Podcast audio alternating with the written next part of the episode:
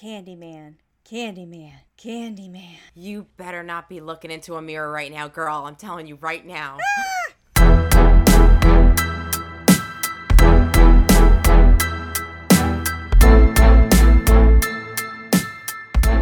hey, chatters. I'm Nat. And I'm Kat, and welcome to the Crime Chat.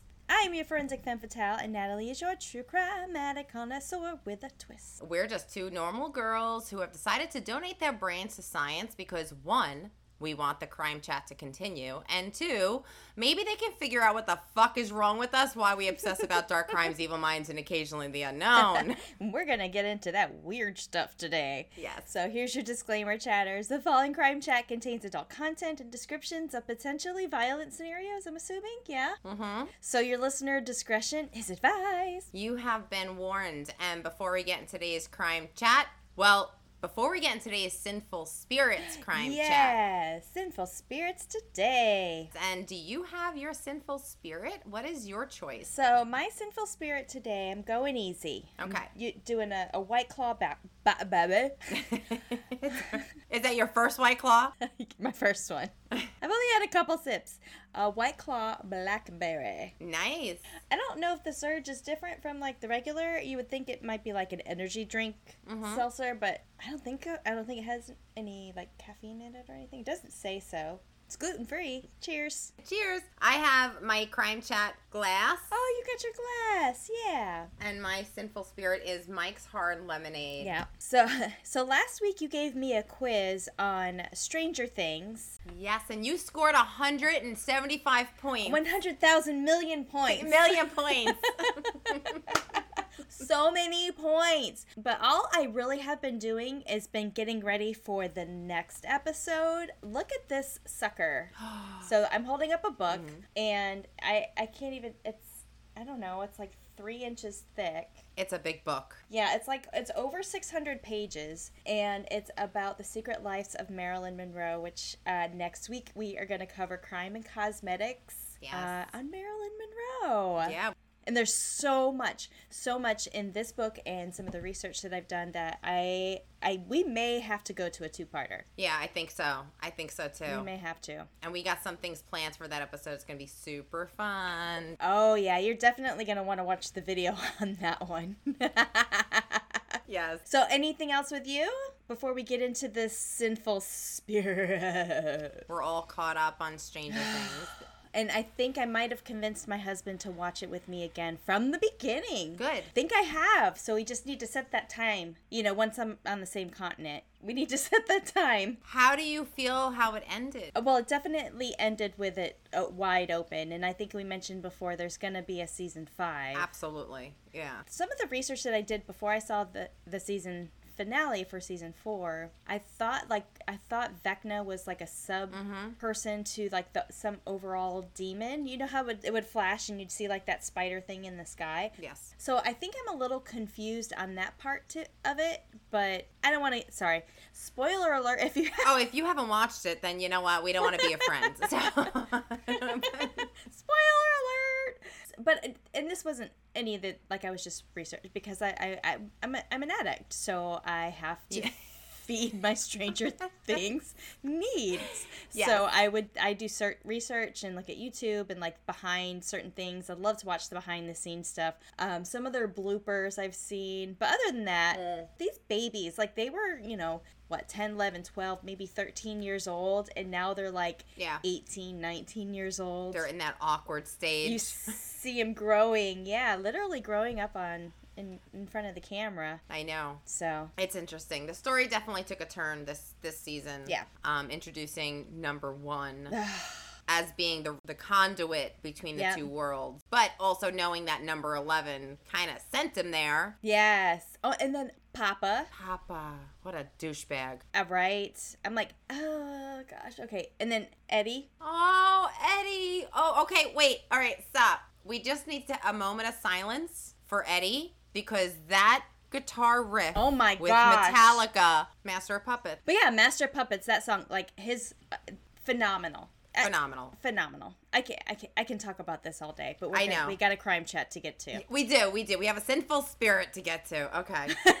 Okay, so before we get into your sinful spirits for today, I thought we would talk about some of those childhood sleepover games that mm. would spook you out. Do you remember doing that? I love them. Yes. Some of the more popular ones our chatters might recall. I'm going to go through 10. Okay. Number one, concentrate. I don't think I've heard of that. You close your eyes, you sit on the ground while your friend recites a dark poem about people dying, babies crying, imitates murdering you in various ways, and then pushes you over. By the end, you're supposed to have gotten into a trance that will allow you to see how you die. I never knew about this one. I never knew about that either. Ooh. Number two, Bloody Mary. Mm-hmm. You stand in a pitch dark bathroom facing the mirror, say Bloody Mary's name three times, and if it works, you might see her face. Mm. Depending on what she thinks of you, she could scratch you or possibly pull you through the mirror Yes. into her world. That's the version I grew up with. That's exactly it. Yeah. Uh, and then you've got the Ouija board, of course. Started as a parlor game in the 1800s, the game was first advertised as a magical device that answered your most burning questions about the past, the present, and the future with marvelous accuracy. it promised to quote never failing amusement and recreation for all of the classes. I mean 1800s we had classes, right? Do you find it weird that that's an actual toy? That's a toy, Kat. It's a toy. It's for eight and above. Yeah, I know it's a toy. Did you ever play it? Of course. You crazy?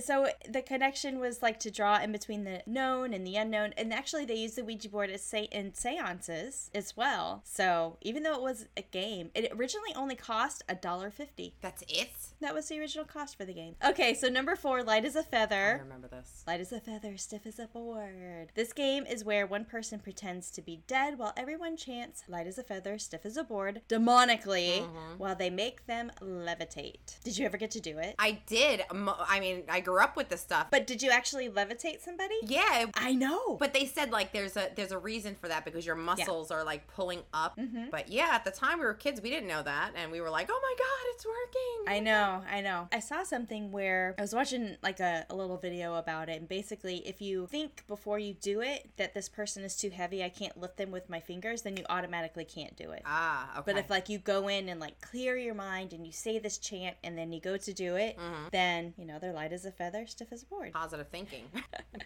Uh, okay, so number five, Sandman. Have you heard of that one? oh yeah. Okay, I haven't I haven't heard of this one, but basically it's like opposite of light as a feather, and it makes you feel like your whole body is filled with sand and it's just like heavy, impossible for you to stand up. Oh no, this is not what this is not what I was thinking of. I was thinking of like the boogeyman, but okay. Oh, okay. so while one person lays on the ground face down, another person should be the speaker and describe in detail how you were murdered and filled with sand. Then they should go into as much detail as they can muster while gently rubbing your legs and your arms, like touching you kind of while they're doing this. Uh-huh. And then when you stand up, like you feel like if you can stand up, you just feel heavy and like your whole body is filled with sand. This is a very like it's so funny. Our childhood was so morose. Yeah. Kids today, like they don't play these games. And I don't think so. I wouldn't know. Uh, so number six is called Three Kings. You set up two mirrors across from each other, Mhm. and you sit in a chair, which is called the throne, in the middle of the two, making sure you don't look in the mirror. So it has to be like peripheral vision, right? And you look straight ahead. The player should hold a lit candle in your hand and make sure not to let the flame go out. The player responds to the king, and then the other mirrors represent the queen and a fool, without knowing like which one is which. And a ritual begins at exactly 3:30 in the morning. The player can begin asking questions into the darkness, and if all goes right, there'll be an answer from one side of the mirror, but you don't know if it's the queen or the fool. And basically, since you, you're not sure, you have your answers with a grain of salt. I can see where like you know how sometimes when you ask and you're sitting in silence, Yeah. your mind just goes. So you may think that some whatever that is, it's answering you. Yeah. You know. Uh, number seven is dry bones. You take um or you ask a deadly spirit into your house. Well, no, and then you try to hide from it until three o'clock in the morning. What the hell is this about? if you make it, your wish will be granted. Oh if you don't, well, you don't make it. what kind of game is this? Oh my Dry bones. This one is this next one's interesting. Eight, the Midnight Man. Write your full name on a piece of paper along with a drop of your own blood. Turn off all the lights and place the paper in front of a closed wooden door. Light the candle and put it on top of the paper. Knock on the door 22 times, very mm. specific. and the last knock should land exactly at midnight. Open the door, blow out the candle, and then close the door. The midnight Midnight Man is now with you until 3:33 a.m. Light the candle again and spend the next few hours avoiding the Midnight Man. if your candle goes out, it means he's near you. Relight the candle within 10 seconds and then get away. If at any point you can't relight the candle, surround yourself with a circle of salt and that's where you have to stay until 3:33 a.m. If the Midnight Man attacks you, you'll start hallucinating and seeing your deepest fear as he harvests your organs. Wait a minute. This is a game children play? Apparently. Oh my god. Our- Our childhood was great, I have to admit, though. I know. uh, the next one, Cat Scratch. I forgot about this one until I read it. But basically, to play, you sit down on the floor while your friend lays on their back and puts your head in their lap, right? So you're sitting in crisscross applesauce or whatever, and their head is in your lap. You tell them a scary story about a cat as you rub their temples, and end the story by saying Cat Scratch three times. Your friend should get up quickly, right away, and lift up their shirt to see if they have red claws up and down their back. You did you did this? Cat scratch, cat scratch. I remember do. I think I only I did it once. I remember this one. I don't know if it actually worked. That's freaky. Okay. You're giving me chills. What the hell? We haven't even started. well, then there number 10, the last one I'll talk about before we get into the focus of Sinful Spirits today. Okay. Is the elevator game. It involves riding an empty elevator and a spec- you push a specific sequence of floors. It's like two, four, five, three, two. Like you have to do it in a certain sequence. And if anybody walks in when you get to that floor, you have to start all over again. Um, but it says it will open up if you do it in sequence. It will open up to an alternate universe where forces will try to trap you and keep you from going back into your world. As a disturbing bonus to this, this is the game that Elisa Lam was playing at the Cecil Hotel. Do you remember that story Yes. when she, her body was found in the water tower? Yeah. or in the water tank. So that's the game that it was suspected that she was playing. You remember seeing the video footage where she was acting all freaky and Yes. everything, and she was pushing buttons and she was like sneaking out of the elevator. Where like, well, maybe somebody, maybe she was hiding from somebody. Well, she actually could have been playing this game. I like it. I like it. It's freaky. Yeah. Oh my god. Yeah. And what if she did open the door to an alternate universe and that's how she got into the water tank? We so need to go to fucking Cecil. We just solved the case. We did. Oh my god. Let's go. Crime chat on on location. Yeah. The Cecil Hotel. exactly. There we go. I, I want to play some of these games now. Let's do it. We'll have to do it at the Cecil. We're gonna do everything wrong at the Cecil. We're just gonna step on every crack, walk onto every ladder, break mirrors. break mirrors all over the place. break mirrors. Yeah. Yeah. What was it that um that you talked about? I- think it was in one of the mob episodes that we did where they had this group of people that intentionally would like do all these superstitious things just to prove it wrong. Which what? That was the Friday the Thirteenth. That's right. Okay. There were a group of men, and they're they're higher ups. They're like judges and officials and stuff. And it's Yeah. the Suspicion Club or something. And they break. That's what they do. They get together every year and they break superstition. Let's do it. Yeah. Let's do it. Kat, are you ready for my sinful spirit today? I'm so ready because so I, I have a quick story to tell you too before. Okay. So like when the original Candyman came out, I can't remember. I think I was either 15 or 16 when it came out, and I went with my girlfriend to go see it at the mm. movie theater. She was 17. I was not 17 yet, so you couldn't see a rated R movie. Right. At the time, so we went to go get tickets, and they wouldn't let us in to go see it. What did you do? I got mad. Oh, you didn't sneak in? No, we didn't sneak in. We didn't see it. Her mom came and picked us up. Hmm. And they were like, she lives with us. She can see, you know, kind of thing. And like her mom was like, I'm her caretaker and she can go see it and blah, blah, blah. I mean, obviously that wasn't the case.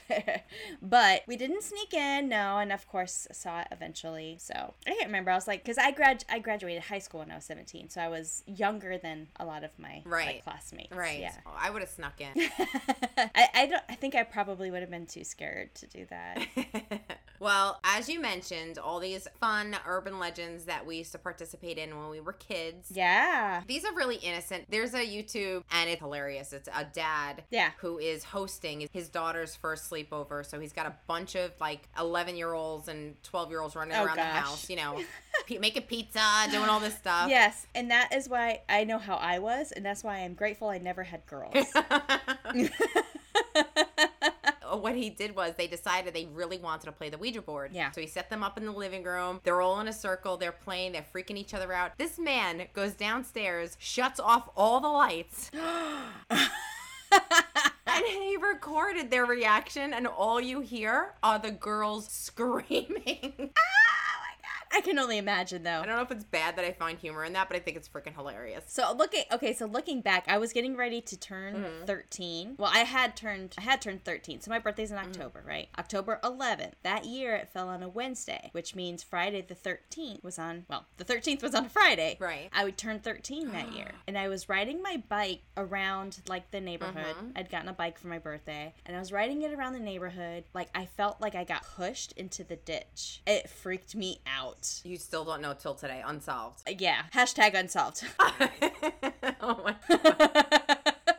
I don't know what like it felt like I got pushed or something happened where I got pushed and then I kind of got up and I like looked around and there was nobody there. I mean there was nobody around. So I got on my back on my bike and I got the fuck home. Yeah. Cuz it scared the shit out of me. That would freak anybody out. Oh my god. yes, I know. I know. Some of you know, as Kat mentioned, the Bloody Mary. Yeah, Which yeah. is similar to the story I'm going to go over, but much older, of course. Yes, yes. Bloody Mary, as you know, is something that you you go in front of a mirror, like Kat was demonstrating in the beginning. You say her name Mm-hmm. several times, and she either kills you, scratches you, or something. Right, something happens. Historically, the ritual was now get this. You ready? Yeah. A young woman needed to walk up a flight of steps backwards, holding a candle in one hand and a hand mirror in the other in a dark house. Uh-huh. What the fuck is that about? Like, who the hell? I seriously. I, I I think I remember this like folklore. Yeah, yeah. As they gazed into the mirror, they would either get a glimpse of their future husbands, because you know that's what all women think about is their husbands. Of course, like who am I going to marry? Or they get a glimpse of a skull, and that means that they're gonna die before marriage. Oh. Did you ever do like with an apple, you know how you got the core and you would twist it and you would go every time you twist it you would say a letter A, B, C. And whatever it ended, that was gonna be the first letter of whoever it was you're gonna marry. No. Mine always ended on C. My first husband's name was Charlie. My husband now is Chris. Great. I've never done that. I should try it now. it should it's, it should work, right? yeah, why not? Yeah, yeah. So we don't know who Bloody Mary truly is. Some say that it was based on Queen Mary Tudor, who was the queen who killed about 300 people due to their religious mm-hmm. beliefs. It could be Elizabeth Bathory, who was going to be a future crime chat. Yeah. She tortured 650 girls for their blood. Yeah. Or Mary Worth, who killed slaves during the Underground Railroad. I mean, who knows Yeah. where, where it could come from. But today's Sinful Spirit will be about the Candyman. Candyman. Candyman. Don't do it. the Candyman was originally a short story called The Forbidden, written by Clive Barker, published in 1986. Okay. It was one of the six horror stories in the Books of Blood series. Okay. Now, although it inspired the movie Candyman, The Forbidden was a very different story. Clive Barker, who is British, set the story in the UK, Mm-hmm. and it was about urban legends that come to life in order to protect the community. So, in this story, the community was an all white lower class. It took a hard look at the social divide in the UK. Okay. They've always dealt with. Yeah, yeah. Now, when the story came to the US, of course, it took a different version. Sure. Bernard Rose, the director and screenwriter, decided to highlight the issues in the US instead, and he focused more on race. Mm-hmm. Now, although the 1992 version has some issues, and it does, Right. it walked a very delicate line racially in order to send its message and have the most impact. Mm-hmm. Yes. And it, do you remember that movie, 1992? Oh, absolutely, yeah. And actually, so when the new Candyman just came out, like my husband and I, like we watched the originals to watch like the newest one that just came out. Yeah. And actually, we still haven't watched the newest one. Yeah, it's good, but I mean, I'm I'm a I like the oh, original. Oh, yeah, yeah. Just just so partial to that because I just love those 80s horror films. What was her name? Was it Susan? Helen. Helen. Helen. Helen. the movie in 1992, it centered around a very real location and the living conditions in the U.S. Sure. Unfair housing, crime, corruption. Yep. It gives us a bird's eye view into the terrible housing projects that we called Cabrini Green, located on the north side of Chicago. Yep, I remember. Yeah. The Candyman was brilliantly played by Tony Todd, who was the villain in the story. He portrayed Candyman as a highly intelligent, emotionally scarred, Shakespearean anti villain with voice as sweet as Honey Girl. Mm-hmm. Oh, you remember him? Helen. Helen. Helen. The 2021 version, it didn't have Tony Todd, and Tony Todd is Candyman. I'm sorry. He is. I mean, that's like he will uh, forever be known as the Candyman. I don't care whatever other movies he plays in. Yeah, and although 2021 they did a good job with incorporating other really horrible stories in the US and they did do that, still, I don't know. I'm just partial to Tony Todd. with that said, before I get into the main crime chat today, there are two worthy mentions here that highly influenced the American version of Candyman in both the 1992 and the 2021 movie. Okay. And I need to mention it, so it's going to be like real quick. Yeah. First one, the title is They Came Through the Mirror. Oh. The actual crime that influenced Candyman at Cabrini Green happened on April 22nd. 1980, Mm. Ruthie Mae McCoy, a resident of Cabrini Green, called the police in a panic. Mm-hmm. She told the operator she watched an intruder come through the cabinet bathroom mirror. Oh yeah. The operator, unable to make sense of Ruthie's call, logged it in as a disturbance and had a officer drive by but did not question Ruthie. Mm-hmm. The same night, two neighbors called the police, both reporting hearing gunshots from room 1109, which is Ruthie's apartment. Mm-hmm. Police arrived and they said they knocked on the door. Ruthie wouldn't answer it, so they left. They didn't pursue or try to find anything. And try to go in. It's Cabrini Green. The social injustice is already happening. Yeah. Like you see it happening Yeah. unfolding in front of you. Two days later, Ruthie's neighbor called the police again. When the police got there, they knocked on the door again. She wouldn't answer, so they were like, "Well, she doesn't answer the door. We can't break it down Mm-hmm. unless somebody with a key can open it." So they got a manager to open the door for them. And once the manager opened the door and let the police in, Ruthie was found dead, shot four times. Also, her bathroom mirror cabinet Yeah. was missing, and it revealed a large crawl space behind it. Crazy. I'm, I mean, I'm picturing the movie right now. Yeah, yeah. The mirror. This is how the real life Candyman entered the apartments. Yes. When the projects were designed, all of the pipes that were connecting were located behind the bathroom mirror. So Yeah. when contractors would come in to fix a pipe, they could just rip down a mirror. Mm-hmm. However, criminals in the building found that they can scurry through the walls and break into people's apartments through those mirrors. No joke. Like people were coming through the mirrors. Mm-hmm. yeah, yeah. Creepy as fuck. As far as Ruthie's murder, there have been people that were suspected, but it's unsolved still today. Thankfully, the projects have been torn down. Mm-hmm. So the next uh, noteworthy mention is that of Ronald Clark O'Bryan. This is the man who killed Halloween. Never heard of him? Oh. He has been highlighted by a couple of people that we love, like Bailey Sarian has done this person before. Oh, okay. So Ronald Clark O'Bryan lived with his wife and two children, Timothy and Elizabeth. Timothy was eight, Elizabeth was eleven. You know what? uh, Sorry, you know what uh, uh, automatically comes to mind are the, is Michael Michael Myers, like who killed Halloween, and I'm going. So that's why. Okay. Killed? He made Halloween.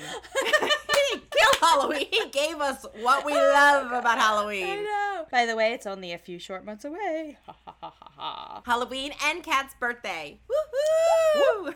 October is the best month ever. Yes, it is. So on October 31st, 1974, in Deer Park, Texas, a middle class suburb of Houston, Ronald took his family along with a couple of other neighbor kids for trick or treating, which is always fun, mm-hmm. only to slip in their sack cyanide filled poison pixie sticks. Oh yes. Okay. Yes. Okay. Crazy. I got it. The pixie sticks. Mhm. Yeah. Killing his young son, Timothy. Yes. On June 3rd, 1975, he was found guilty of capital murder and was sentenced to death. On March 31st, 1984, O'Bryan was executed by lethal injection. During the execution, though, hundreds of people gathered around the, the I guess, where they were uh, doing the execution, and they were Yeah. s- chanting trick or treat. Oh yeah. They wanted him dead because he scared the Yeah. entire community. oh yeah, I'm sure. So that leads us to our main uh, crime chat. The leading role. The leading role, the worst of them all, the worst of the worst. the real Candyman.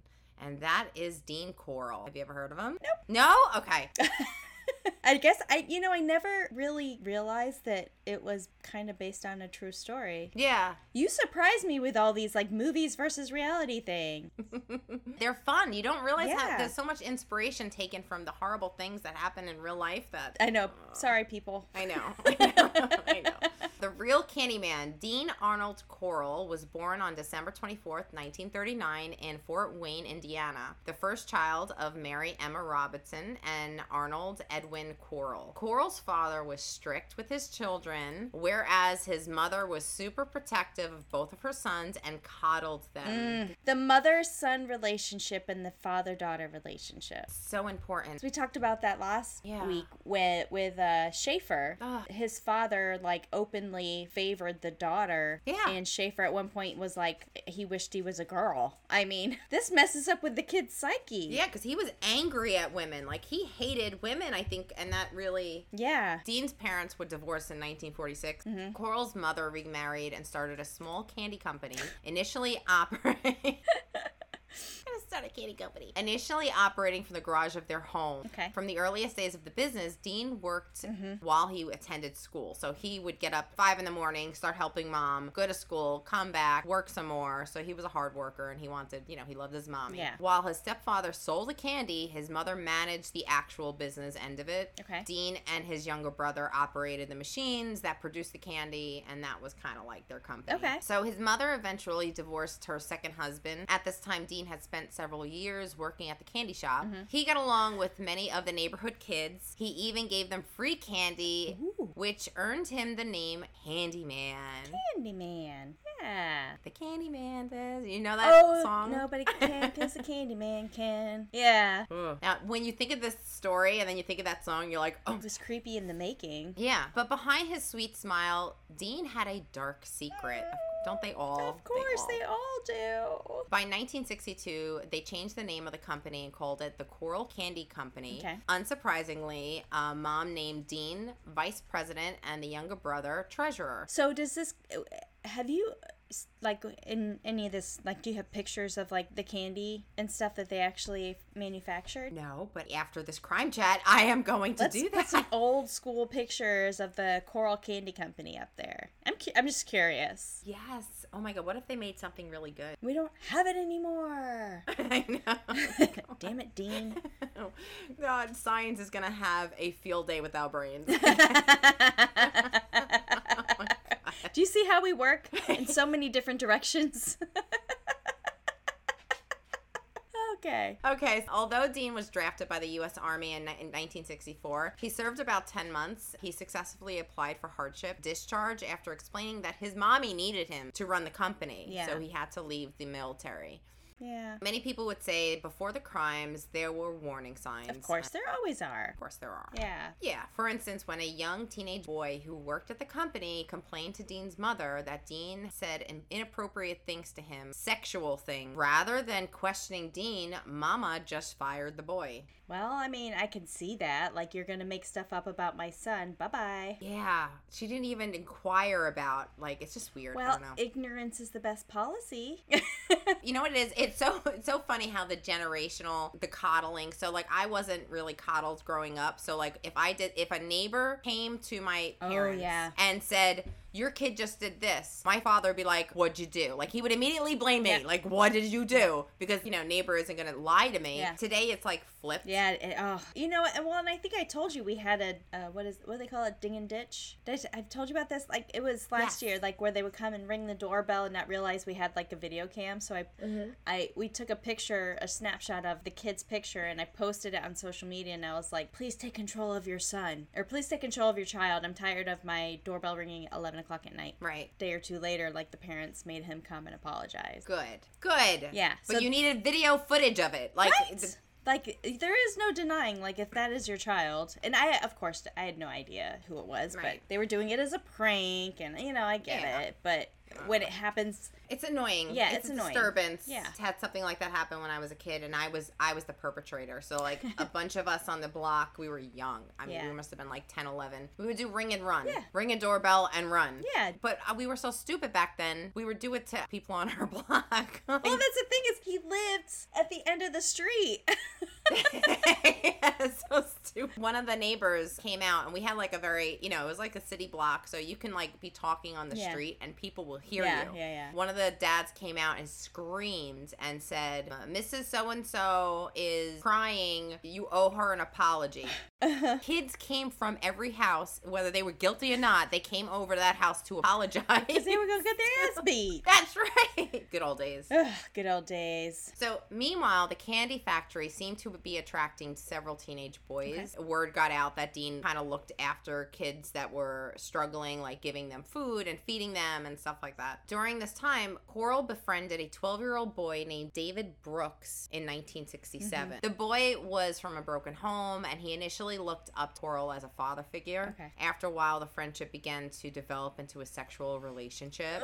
Gross. Corll would pay the boy for sexual favors. Prostitution. Well, there's a lot to unpack there. He's 12 years old. That poor. Well, yeah, yeah, kid. yeah. But I Oh mean, even uh, you can't even call it human trafficking because he's actually paying him. Right. And it's not like it's going through somebody where they wouldn't get paid. Yeah. Mm. In 1968, Corll's mother closed the candy factory for good and moved to Colorado. Corll decided to stay behind and switch occupations, and he found work as an electrician. Okay. In 1970, Corll and his friend David, the same young boy, also embarked on a new venture, and that would be murder.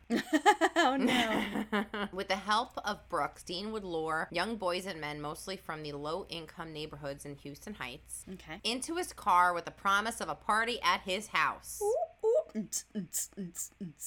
They were basically just hanging out on the streets. They had nothing else going on. Yeah, why not? Once at the house, there was no escape. The boys were supplied with drugs and alcohol, then strapped to a torture board oh. that was two and a half feet wide and eight feet long. The board had drill holes in each corner. I was gonna say so they're like strapped in, right? Oh God, this is where I'm gonna leave a lot for Patreon because it is bad. Okay. So he would store the board in a room lined to plastic. Most of the victims would spend days on the board being tortured, raped until they could no longer stay alive. Like that's how bad it was. The victims were forced to endure unspeakable horrors. Tortures would consist of methodically pulling out hair from the entire body, inserting a thick glass rod or tube into the boy's urethra and then breaking it off. Oh, breaking the glass off in the urethra. Inserting it and then breaking it off so it would stay inserted. Oh god. And then he would gnaw off the victim's genitals with his teeth. Why don't I know about this? Oh, yeah, no. G- Google it. I don't want to. I know. Well, that's why I said I'm going to leave all the torturing to Patreon because there's so much more here. I just named three. I mean, he's as bad as Schaefer. Oh, yeah, he's just as bad as Schaefer, but Schaefer got to 100. Yeah. Schaefer's pretty bad. I think Schaefer had his anger out for women, and this man had his anger out for, For boys, yeah. Corll buried most of the bodies in separate locations. Mm-hmm. In 1971, Corll recruited another young boy to help lure victims. His name was Wayne Henley, and he was only 15 years old, and the three of them got to work. Corll offered Brooks and Henley $200 each for every victim they brought in. Henley later told authorities that he participated in the gruesome scheme because he needed to feed his family with the money. The group of killers did not discriminate. Some of the murder victims were hitchhikers, some of them were just kids minding their own business, and some of them were actual friends of Brooks and Henley Aw. unknowingly getting lured to their death by their trusted peers. Yeah. People began to notice an alarming number of young people going missing in their neighborhood. In June and July 1973, Corll, assisted by Henley and Brooks, ramped up his killing spree. He murdered seven people within a month. That's a lot. He tortured. tortured, and they probably succumbed to their injuries. So Corll killed his final victim on August 3rd, 1973. A 13 year old boy, David Brooks, had abducted for him. Mm. Four days later, August 7th, Henley brought a couple of teenage friends, Tim and Rhonda, with him to Corll's house. Okay. Corll was furious that Henley brought a girl to his house. there's no girls here. Exactly. And the two argued until suddenly Corll seemed to calm down. Henley returned to the party with the three kids, drank, smoked some pot, puffed some paint fumes, and then they all passed out. Mm-hmm. While they were unconscious, Corll tied up all three, including his buddy Henley. When Henley awoke, Corll, his mentor and partner in crime, told him that he was going to kill him for bringing a girl into the house. So Henley begged for his life and eventually convinced Corll to release him. The two teens, Corll moved to the bedroom and strapped him Mm-hmm. down to the torture bed. Okay. At this time, the girl is just unconscious. Mm-hmm. Corll began to beat and torture Tim, and he ordered Henley to cut off Rhonda's clothes with a knife. Rhonda woke up and pleaded with Henley for her life. Uh, something in Henley's brain snapped. He then turned to Dean, saying, I can't go on any longer. I can't kill my friends. These people were his friends in Mm-hmm. Right, the the ones that he was luring in were all of his Yeah. friends. Yeah. Henley grabbed the gun and threatened Corll, who approached Henley shouting out, Then kill me, Wayne. Kill me. And Wayne Good. killed him. Basically. I know, right? So Henley shot Corll several times, killing him. Henley freed Tim and Rhonda, and the three of them together called the police. Henley decided to unburden himself and confess to the three year murder spree that he helped facilitate. Wow. Henley led police to the burial sites, and 28 victims were identified. Henley and Brooks stood trial, and both were sentenced to life in prison. Okay. Today, Henley and Brooks are both in their 60s. They continue to serve their sentences in the Texas prison, and that is it. So the guy, the, the bad guy, is dead, but that How did Corll recruit? Decide who was going to be recruited or decide who was going to be killed? You know, like he left that for Wayne and David because in the neighborhood he was just becoming an old guy. Ugh, yeah. What is that? Well, one movie where it's like old balls. Yeah. yeah. Ugh, ew. Oh my god. So Wayne Henley and David Brooks, they were the neighborhood kids, and they were able to Yeah. say, "Hey, you know, I got this adult friend who will supply us with a party." Oh, he'll get us alcohol and yeah, okay. yeah, twenty-eight kids. The youngest was 13, but what he did to these poor boys were was and it's I it's crazy how Rhonda fucked him up. Like a girl in the house fucked him up. Mm-hmm. Like Maybe that's all they needed was a, a woman breaking it in. You know, Absolutely. What do you mean I can't be here? Don't tell me I can't be here.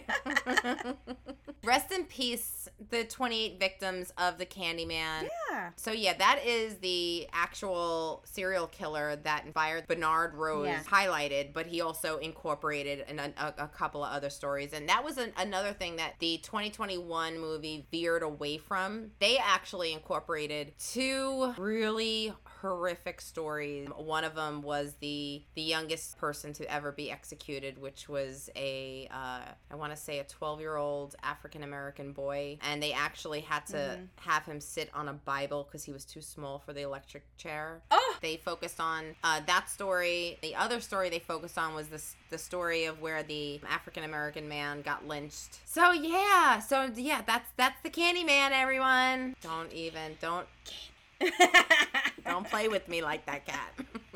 Oh my god. And because we don't want to leave you hanging, chatters, for more information on this case, please check out After the Crime Chat. And don't forget to follow us on Crime Chat with Nat and Kat for Facebook, Instagram, YouTube, Twitter, TikTok to see what is coming up next. And we already kind of talked about it a little bit. I can't wait. I cannot wait. Yes, It's going to be the Crime Chat extravaganza. that it is. So remember, Crime Chat with Nat and Kat. We are everywhere. We're everywhere. We're on YouTube. We're on Patreon, Twitter. We're under your bed at night. We're in your darkest corner of your closet. We're there. We are Candyman. Just look in the mirror and go, Crime Chat, Crime Chat, Crime Chat. so yes, and check out merch in the works also. yeah, so you're not going to want to miss the next episode. We're going to dress up. We're going to give it our best, Marilyn. Mm-hmm. You guys don't want to miss it. We'll see you at the next Crime Chat. Bye. Bye.